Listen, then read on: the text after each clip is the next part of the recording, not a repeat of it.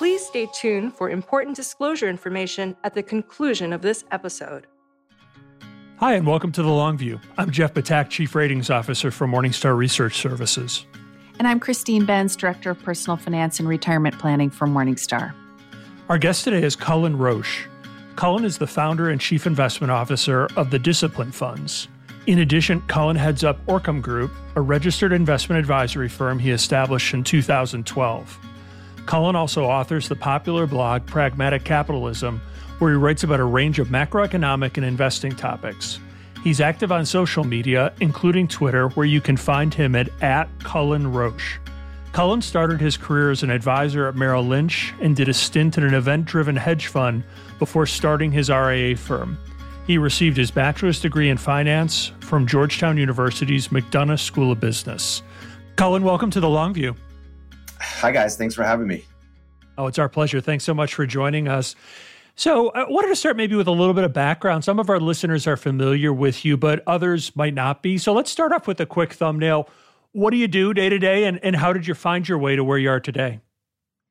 Gosh, I mean, my story, how much time do you have? I was born on June 30th, 1980, in Georgetown University Hospital. I weighed seven pounds, eight ounces. Nobody wants to hear about that. You know, maybe the relevant, uh, sort of tracing the arc of your career, what's brought you to where you are today?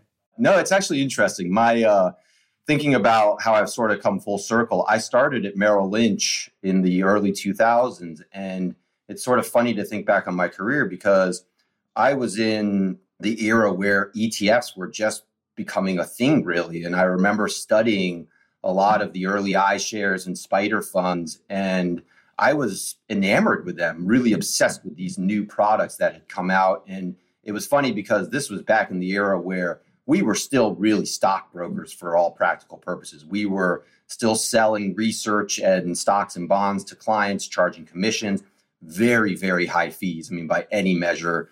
And I remember I had this vivid memory of approaching some of the other advisors in my office, asking them about these low fee ETFs. And I said, why do we sell these high fee mutual funds and closed end funds and stocks and bonds to people when we could be offering them these things that seem to provide all of the same performance, but have much, much lower fees? And the answer from everybody was, well, we make money on the high fee stuff. We don't make money on the low fee stuff. And I remember having this very sort of dirty feeling almost in those moments where I felt like I mean, didn't feel like I knew I wasn't doing what was in the best interest of my clients. And so it was funny. I left Merrill probably, I mean, 18 months after having this realization and sort of naively started my own business and started doing the same thing essentially, but with a much lower fee structure. And that's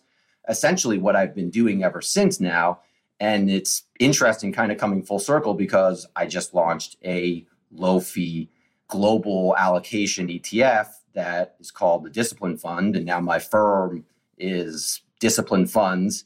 And so I've kind of come full circle where this world that I felt sort of, you know, dirty in and not like a full true fiduciary, I feel like I've developed something that is at least more so in line with all of that. You write a lot about macroeconomic issues. So, where do you think macro belongs, or perhaps more importantly, doesn't belong in the financial advice and planning process? Yeah. So, to me, so much of this is about behavior. I think a lot of people study macro and they think they're going to become like the next George Soros or Ray Dalio, and they're going to use these ideas and beat the market and you know have some sort of you know high fee hedge fund type of allocation where they're able to generate tons of alpha and you know that sort of narrative. Whereas i take it from the kind of the opposite view that to me macro is really about understanding the world for what it is so that as we navigate it and we encounter all of the behavioral difficulties that are inevitable across the investing environments that we're trying to navigate that we behave better in essence because we feel more comfortable because we understand a lot of these big picture things that a lot of which are just incredibly, incredibly confusing. You mentioned the behavioral aspects. You know, one of the things I think that occurs to Christine and I, you know, with the benefit of hindsight, is that people do tend to dwell on macro issues at what, you know, with 2020 hindsight proved to be the wrong times. I mean, based on your experience managing your practice and working with clients, do you agree? And, and sort of what are the proactive steps that you take to try to counteract some of that so that they're focused on, you know, coming up with good plans with you and sticking to those? Yeah, so much of it is education based. I mean, to me, it's not so much about understanding the world so that we can take advantage of these things in a sort of alpha generating way where we're trying to be able to time the market or things like that. Really, it's to me, so much of this is about being able to understand the world for what it is so that we don't behave badly. And I think that, you know, one of the problems in, especially in the internet age, is that to me, I think a lot of the financial media has an inherent conflict of interest where they are promoting views and narratives that are inherently short term. And a lot of that is emotion based. A lot of it is hysteria that is based on either, you know, trying to drive eyeballs or in a lot of cases, it's based on just bunk. A lot of misunderstandings about things and the causality of them and the potential outcomes. And so to me, so much of macro is just about understanding the stuff for what it is so that as we try to navigate the day to day, you know, trials and tribulations of the financial markets, that we're not tripped up and prone to all of these behavioral biases that can result in really catastrophic mistakes for people at times.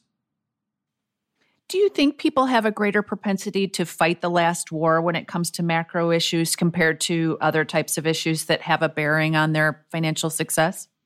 A hundred percent. You know, the Morgan Housel's book, Psychology of Money, had a great take on all of this, where people tend to focus on the environment that they're born into. That's the environment that shapes them, and it it shapes their psychology of how they end up navigating the next, you know, 10, 20, 30 years of their financial life. And so somebody who was born in say the Great Depression has a very different financial perspective than somebody that was born in the last 10 years, for instance. And so I definitely think that, you know, the tendency to sort of dwell on the big catastrophic mistakes of the recent past will shape people. And you know, one of the things that's nice about macro is that if you study the history of macro and the markets in general, you can develop a greater understanding of the likelihood that unusual things happen. And even though you've sort of been born into a certain environment,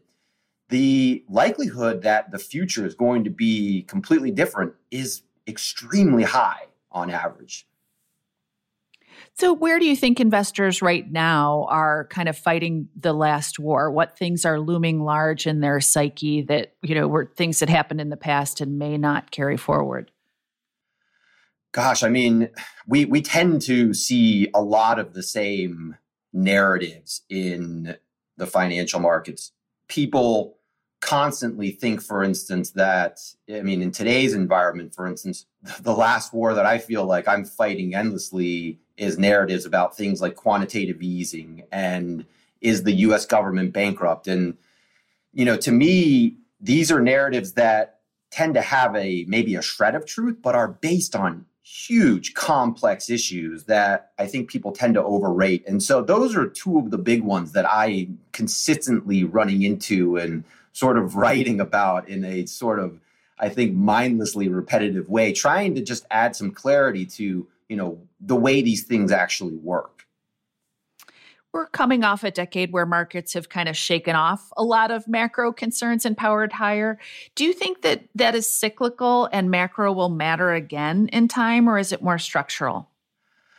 You know, it's interesting. I mean, the macro economy is usually very, very boring on average. I think Jason Zweig loves to talk about this on Twitter about how if you wrote a really honest newsletter for the finance, you would basically say, every day you would say something to the extent of some stocks went up, some went down, not much happened. It was pretty boring on average. And that is literally probably 98% of all of the macro economics that goes on across time. And so it's weird thinking about the way that people think about macro because macro tends to matter much more inside of these very acute periods where typically you have a shock to the economy and you have an event like the financial crisis or say like the pandemic, which, you know, these things to a large degree just sort of, at least the negative extent to which they impacted the economy was very surprising and very rapid, very unpredictable. And so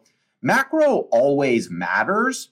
Um, I would say that it matters much more in certain environments than it does in others because, in my view, the potential for behavioral biases becomes so much more exacerbated inside of specific shocking events than most of the time when things are just very boring.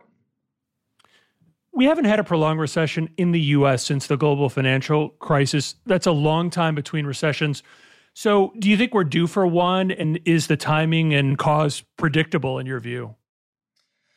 No, I, I don't think anyone can predict when these big traumatic shocks are going to happen to the economy. And, you know, to me, you don't need to be able to either. I mean, obviously, it would be great if you had some sort of crystal ball that could predict when these big sort of seismic shifts would happen. But to me, again, it's it's nice to look at the world less like it's cyclical and more like it is this boring sort of trend. And what a recession really is and tends to be is the economy is just sort of chugging along. And for whatever reason, a pandemic or some sort of exogenous shock to the economy, things get shifted or shocked into a different environment. And these shocks can come out of anywhere and they're very unpredictable. And I think it's one of the reasons why I think building sort of behaviorally robust portfolios is so important because we don't know what the future entails. And you sort of want to approach all of this with the idea of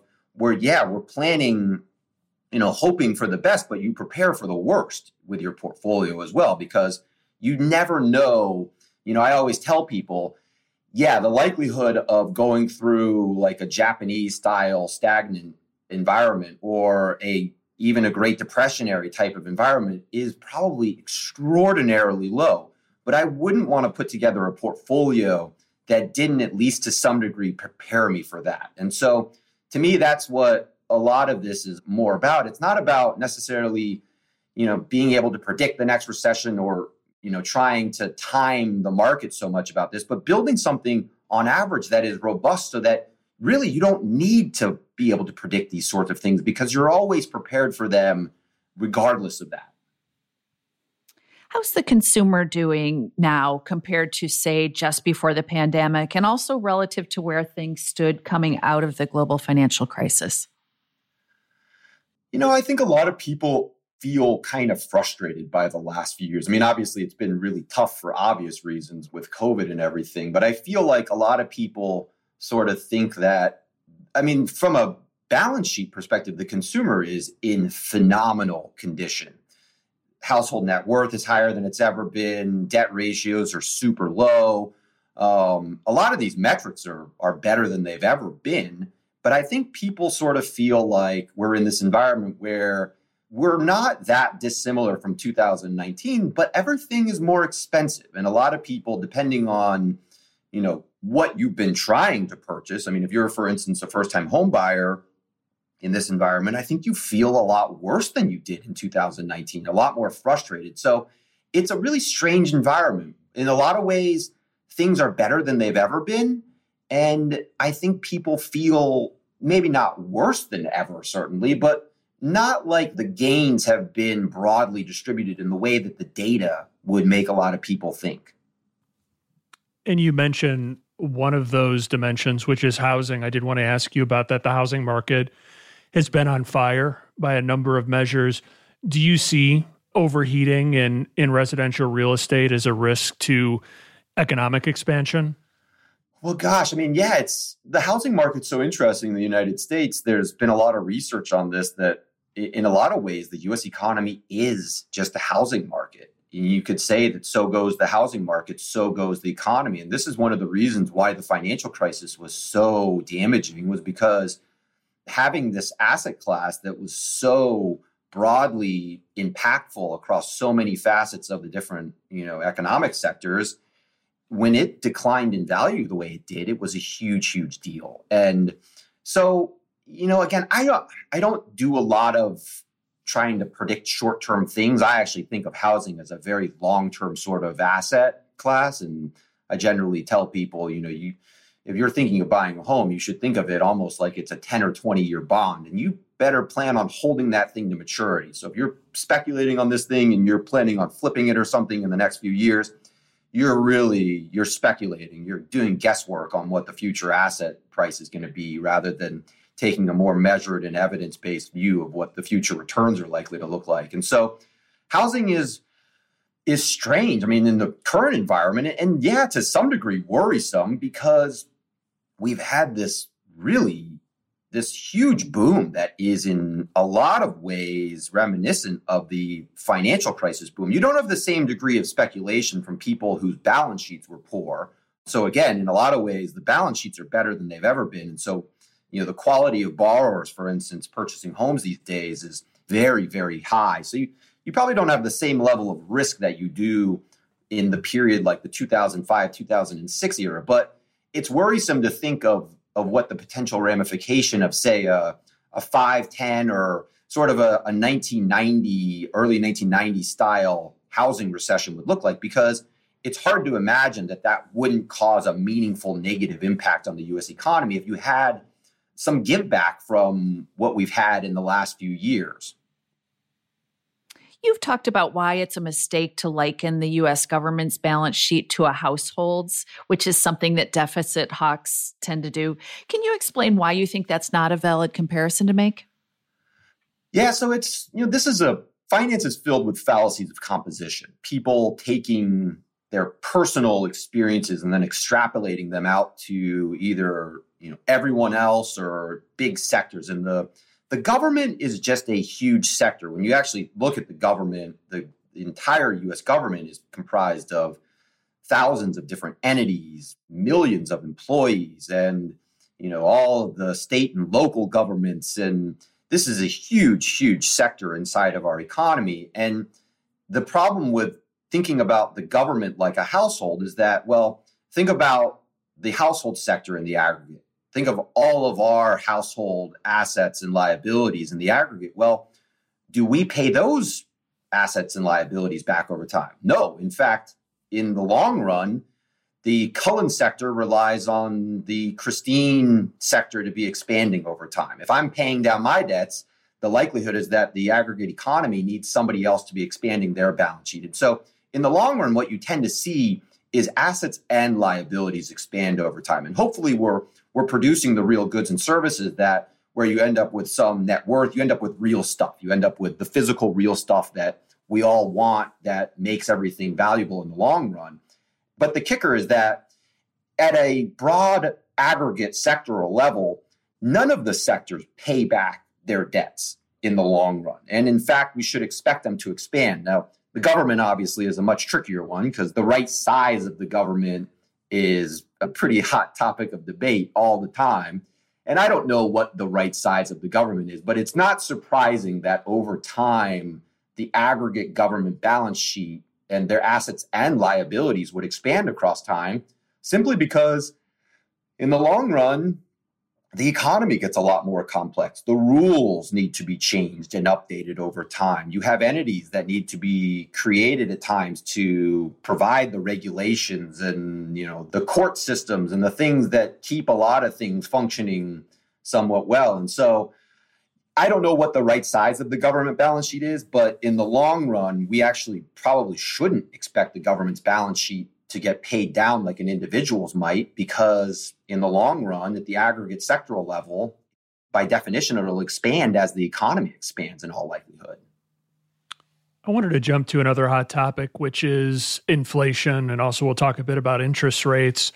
And after a long dormant period, I suppose you would say, we've seen inflation really pick up recently. I, I think it's hotly debated. But in your opinion, what caused that pickup and and do you think it'll stick?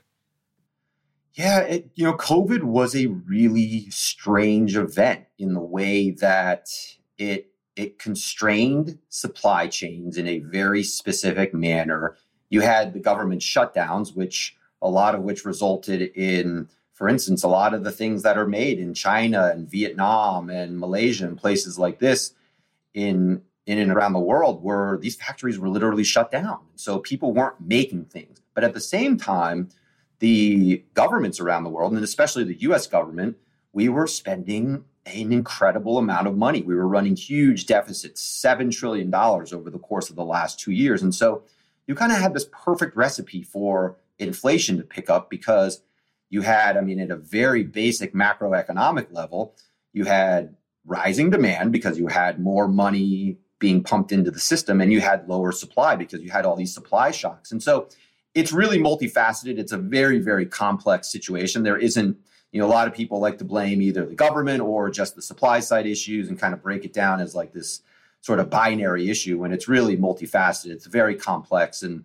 will it stick? I don't know. That's a great, I wish I knew the answer. My guess is that, I mean, looking forward, I think that a lot of people have predicted sort of sustained very high inflation, or some people, you know, Jack Dorsey was on Twitter a couple months ago saying that hyperinflation was coming and that, you know, he got like a million likes on that tweet, which is crazy. I think that sort of thinking is wrong. I I tend to think that the economy is very different than it was in, say, the 1970s or any real high inflationary environment. And that's mainly because of big sort of secular headwinds, things like demographic trends and globalization and technology. These are all huge macro deflationary long run trends, which is why I think we've seen a lot of the low inflation and low interest rate trends of the last sort of 30 years because these these big macro trends are these are huge dynamics at work that you need enormous government responses to offset these big macro headwinds. And so outside of that, I mean, if I were to pick what would cause very high sustained inflation. It would it would be if we were running $3 trillion deficits every single year for the next 20 years, well, maybe that would cause inflation, but you're actually going to see a lot of this reverse in the next couple of years. So you're going to see a big fiscal giveback, for instance, in 2022. And so it's not safe to say that this is going to be transitory in the way that the Fed was kind of talking about it all being transitory. But I think it's safe to say that the people who think that a hyperinflation is coming or that a very high inflation is coming, I think are not fully understanding both the secular headwinds and the short term dynamics that caused the high inflation of the last couple of years, which are likely to start reversing to some degree, in large part because the government is going to rein in spending to a large degree in the next couple of years. The bond market seems pretty sanguine about inflation. It continues to price in very low inflation expectations. Are bond investors too complacent, in your opinion? You know, I think the bond market largely takes their cues from the Fed. And so the way I like to talk about the way that interest rates basically work is that I think of interest rates as being similar to, if you think of it like someone walking a dog the Fed is the person holding the leash, and they let the long end kind of the long end being the dog. The dog is able to sort of wander from side to side, but it's still in some control of the Fed to some degree. But if you think of the leash back to the handle, the Fed has an exact amount of control over where that handle is at any given time. And so they control that. And by extension, they have a huge impact on the long end of the curve because they indirectly control the long end through the leash. And so I think that what the bond market is essentially saying is that the Fed believes that they have tight control of inflation in the short end and that the long run expectations are likely to look more like the pre COVID trends than this new regime where we're going to see a very high inflation. So I think it can seem sort of irrational that interest rates are are low and inflation is high for now, but in the long run, I wouldn't be shocked to see that inflation ends up moderating some and the bond market ends up looking pretty smart in the long run. What approach do you take when it comes to setting an inflation expectation for clients you work with? For instance, a retiree who is trying to plan how much they can spend over the rest of their life and to what extent do you think it's important to to sort of personalize that inflation expectation that you set based on their consumption basket so to speak It's a great question. It's a really difficult one from a financial planning perspective to answer because everyone's inflation is different to some degree. And it brings in a necessary element of forecasting and trying to predict the future that is very tricky for everybody because nobody really knows. Like I, I always tell people, I have no idea what really causes inflation. We have all these very basic models for what causes inflation. You know, more money chases the same amount of goods or something like that. But inflation is very, very complex, very, very difficult to predict. And from a planning perspective, I mean, me generally, I take sort of an extrapolative expectations perspective, meaning that you can look at historical rates of inflation and extrapolate that into the future to some degree. But I also think that it's not irrational to take that approach of hoping for the best, but planning for the worst. It makes logical sense to have inflation hedges in your financial life so that you do have protection from, say, a 1970 style environment if it were to actually occur. So obviously all this is very customized and personalized, but you know, if somebody, for instance, if somebody owns a home, I would argue that that is a in general a very good inflation hedge in the long run. So someone who owns a home versus someone who rents, they have a very different potential asset allocation going forward because they have different inflation hedges built into their portfolios there because one person has real assets and the other one really doesn't. And so this is all very personalized, but I, in general, taking that approach of hoping for the best but planning for the worst, I think is a sensible approach within the realm of, of using a historical average. What kind of returns do you expect from the stock and bond market over the next decade, and how did you arrive at that? A lot of guessing. no, I, uh, the bond market is actually at least somewhat easy to predict. I mean, you can look at the current interest rates, current yields on like an aggregate bond fund, and you can forecast that out pretty reasonably um, over the course of the next five, six years. The bond market, on average, is like a six-year average instrument if you took all of the bonds in the in the U.S. market, and so you know that's not it's not super hard to predict what the bond market is going to do. The stock market is where a wrench gets thrown into everything because the stock market has all of these variables that impact the values that aren't really based on anything all that fundamental to some degree. And so, you know, for instance, multiples, multiples can change over time just because people's, I don't know, access to the stock market changes over time or because the the relative importance of the stock market changes, interest rates change. And so you have all these things that all these variables that can cause stock market returns to change over time that are extremely unpredictable. On average, I like to think of the stock market like it's a 30 year high yield, high quality bond.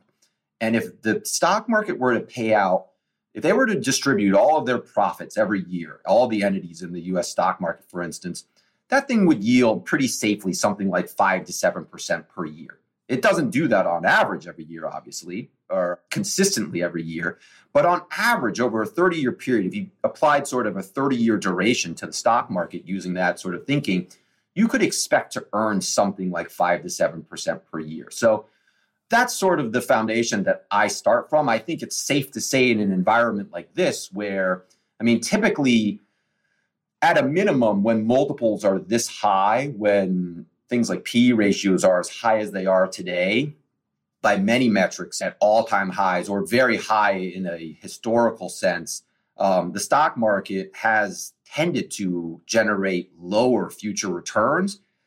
I don't know. People have been saying that for a long time. I've been thinking like that for a long time. So I don't know if that is necessarily the right methodology to take, but I would say that one thing that is consistent is that when multiples are this high, the stock market tends to be more volatile. So you tend to, for whatever reason, you tend to be having more of these shocks that occur across the stock market. And even though you could look at, for instance, like the last five years and the stock market returns have been phenomenal, but there were some pretty harrowing moments across that period. I mean, if you, I know people, I have clients, a lot of people have come to me because they got out of the market in March of 2020. That was such a frightening environment that even though the stock market has done very well, behaviorally, you could argue that the high multiples create what is a very challenging environment because there's the potential for this more volatile type of return. So you're, yeah, you're getting these higher returns from higher multiples, but you're also getting a higher level of risk, which makes it behaviorally more difficult to navigate.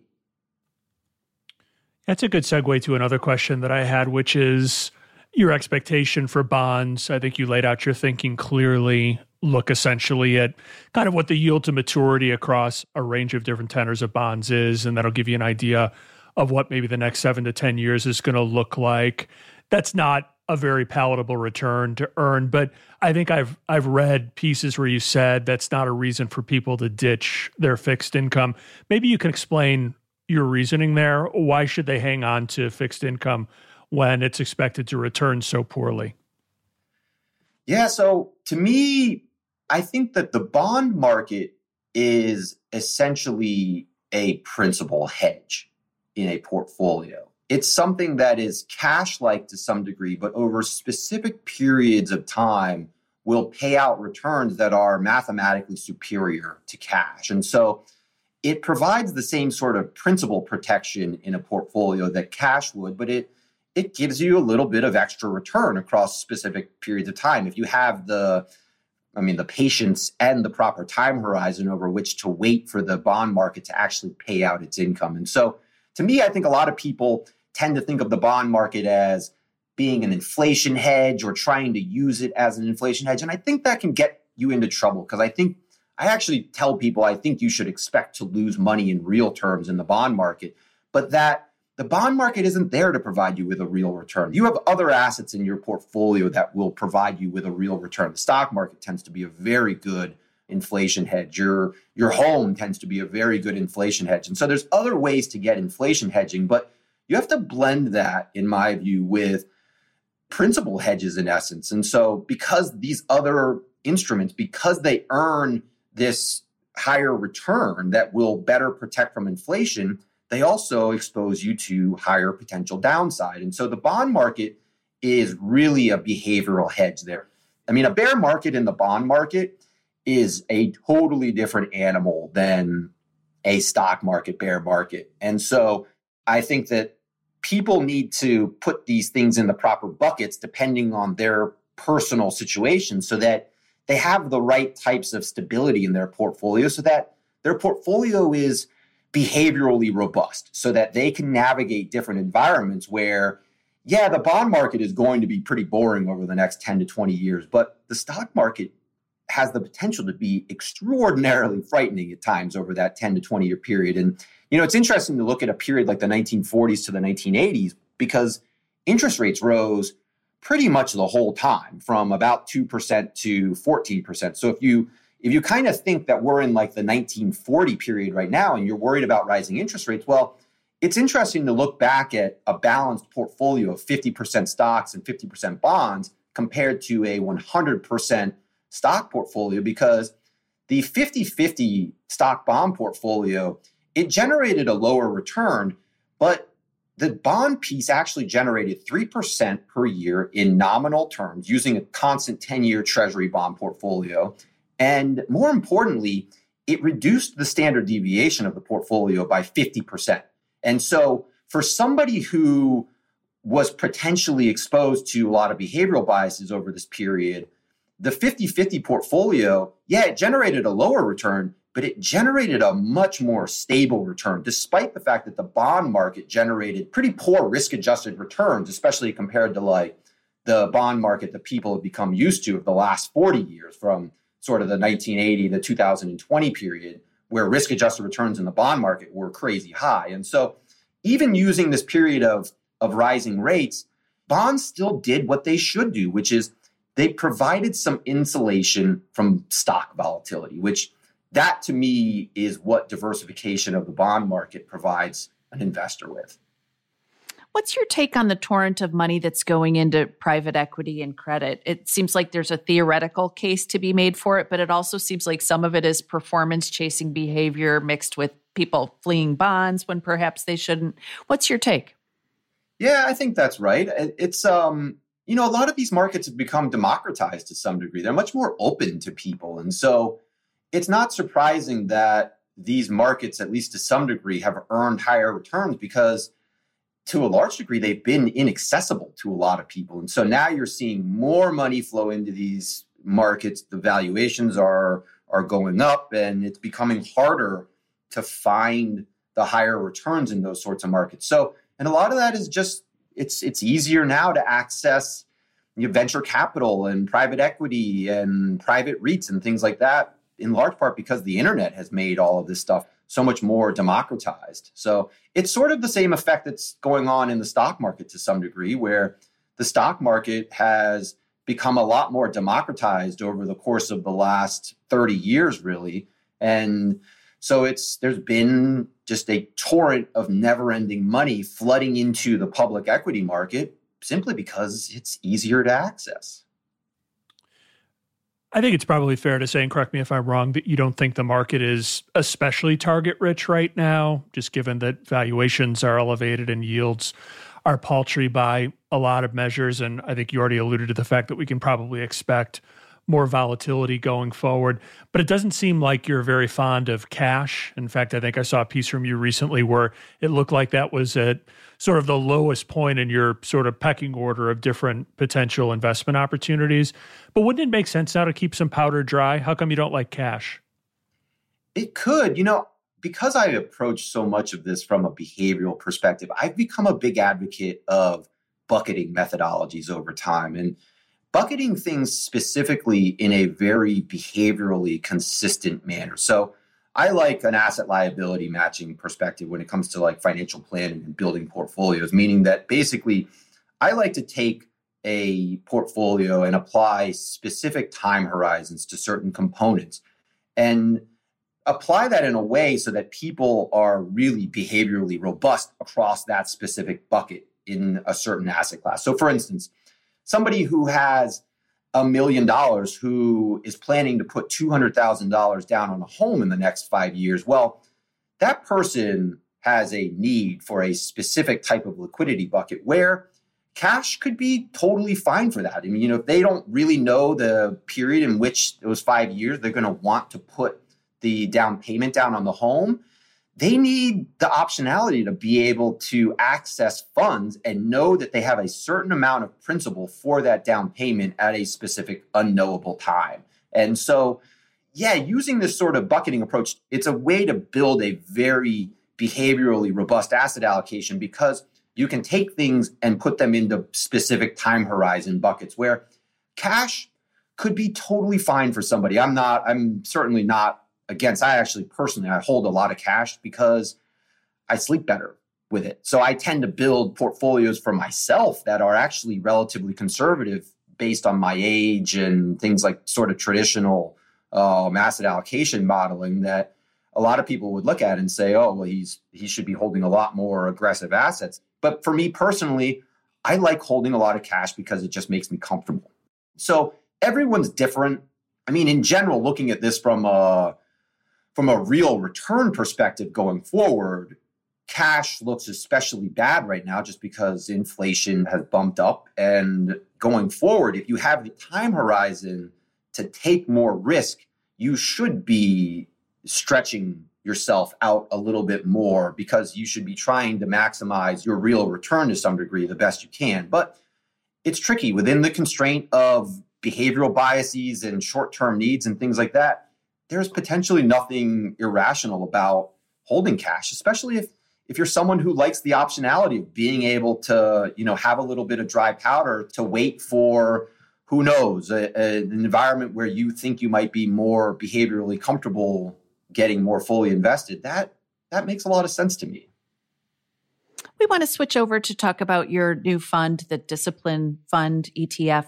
Can you talk about its makeup and what you sought to achieve in launching it?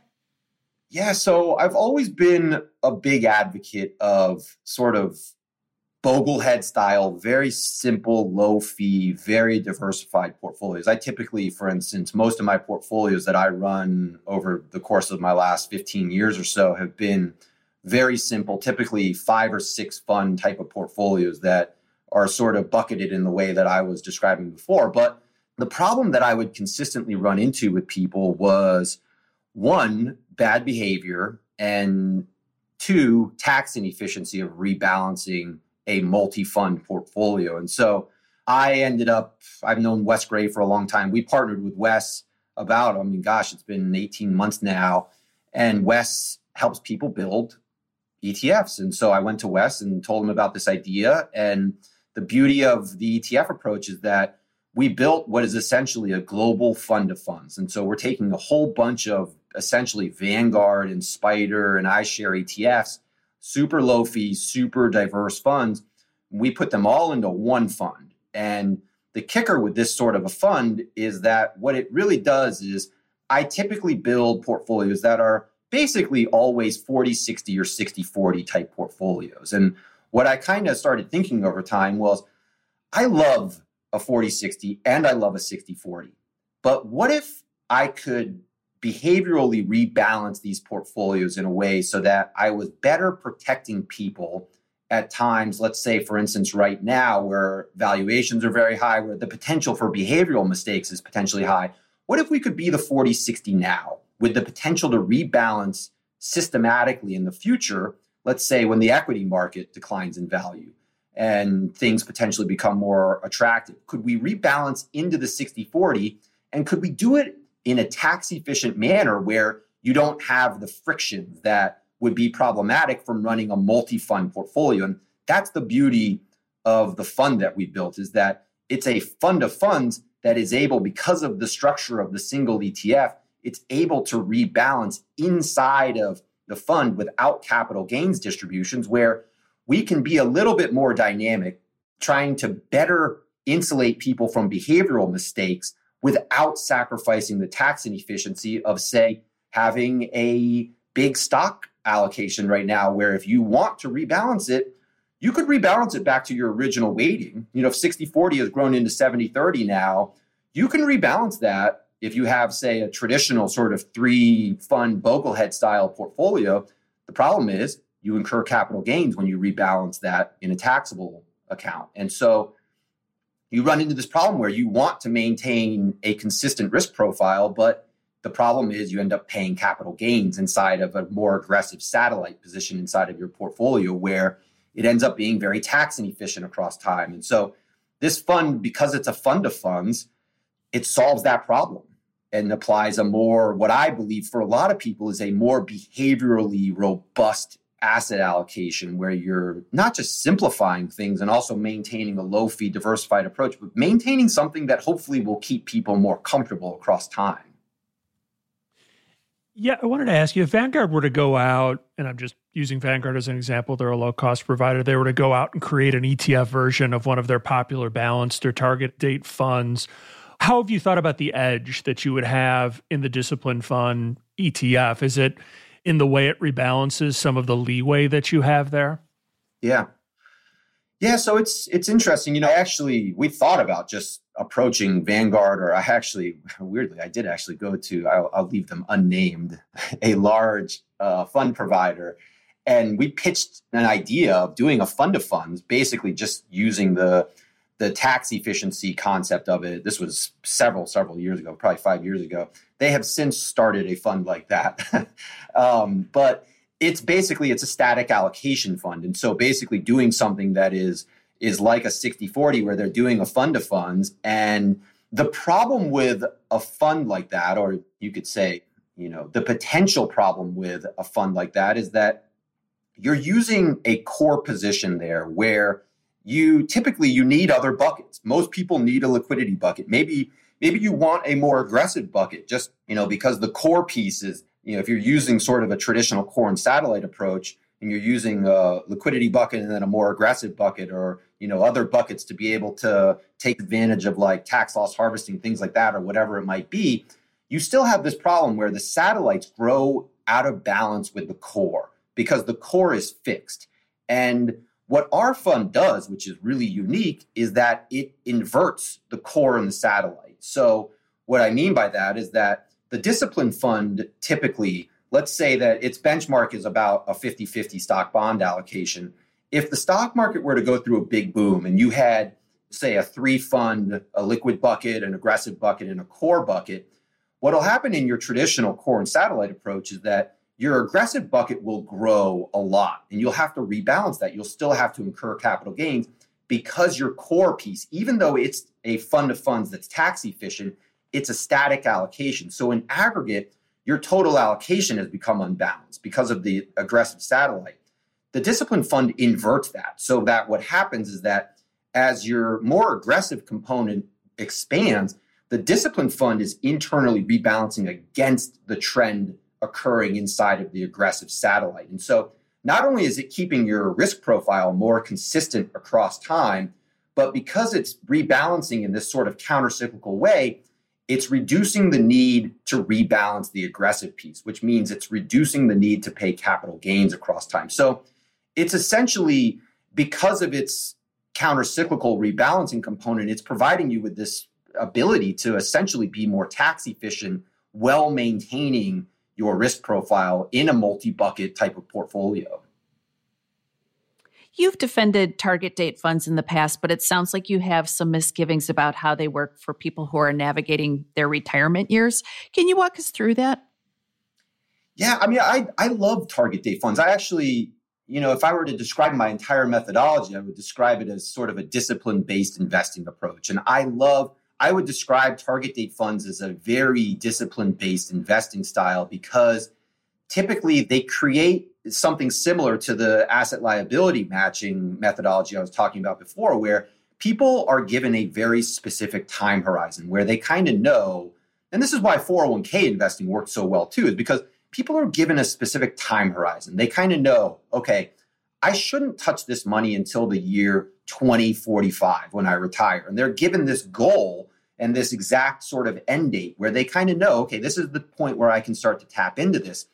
And that reduces the potential for a lot of the behavioral biases and the tinkering that will result in poor performance in the long run for a lot of people just because they're they're trying to do more than they should be with a portfolio. And so it instills a very discipline based approach.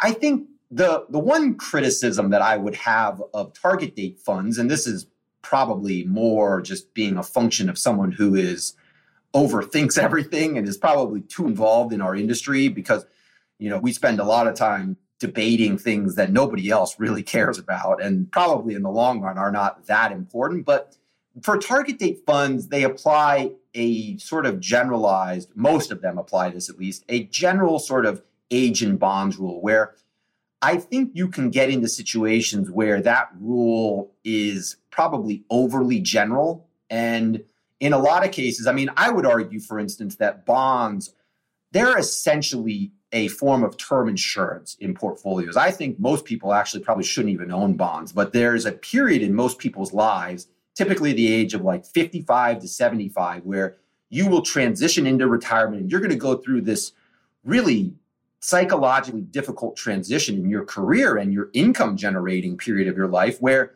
this will hyper expose you to behavioral biases making this transition and bonds can be very useful in that sort of a period as really a hedge an emotional hedge because they will reduce the likelihood of instability in the portfolio and Michael Kitces calls it a bond tent. Um, I like to call it a zoom glide approach because for somebody who's basically under the age of like 55, you can basically zoom into a huge bond position around this period preparing for retirement. And then you can kind of take a glide path approach, shaving down the bond portfolio as things become more certain over time because in a weird sort of morbid sense, things become more uncertain as you reach your age of death. But I love. I, I don't want to give people the impression that I don't like target date funds or that um, I, I don't want to sound overly critical because in general, I love anything that applies a very robust behavioral edge for people, which target date funds do, I think is a fantastic way to allocate assets. So 60 40 funds in general, very broad, diversified funds that are low fee and apply all of the sort of evidence based understandings that we're all aware of yeah, you can tinker with all this stuff and you know get brain damage trying to overthink it all, but um, it, has to be customized at the same time, though. So for specific people, a target date fund might be inappropriate, whereas in a more general sense, they're fantastic.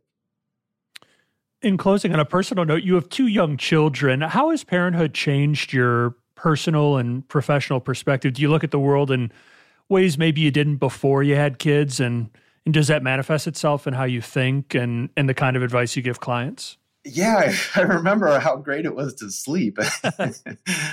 um, but no, I you know it's funny having kids. Uh, you become a lot less selfish when you have to think about the future of all the other people in your world and the your time horizon changes completely i've in a weird way i've become hyper sensitive not just to my financial health but to my literal health because i i now worry about my kids not having a dad at some point in their future. And so it's made me much more aware of i think being more thoughtful about the way that my own actions will end up in the long run impacting other people because it's much more magnified now that the things that I do that could potentially harm me in a weird way could in a in a long run have a huge catastrophic impact on my children. And so it's it's made me probably even more boring than I already am in a lot of ways so that I'm more financially prudent more financially thoughtful and um,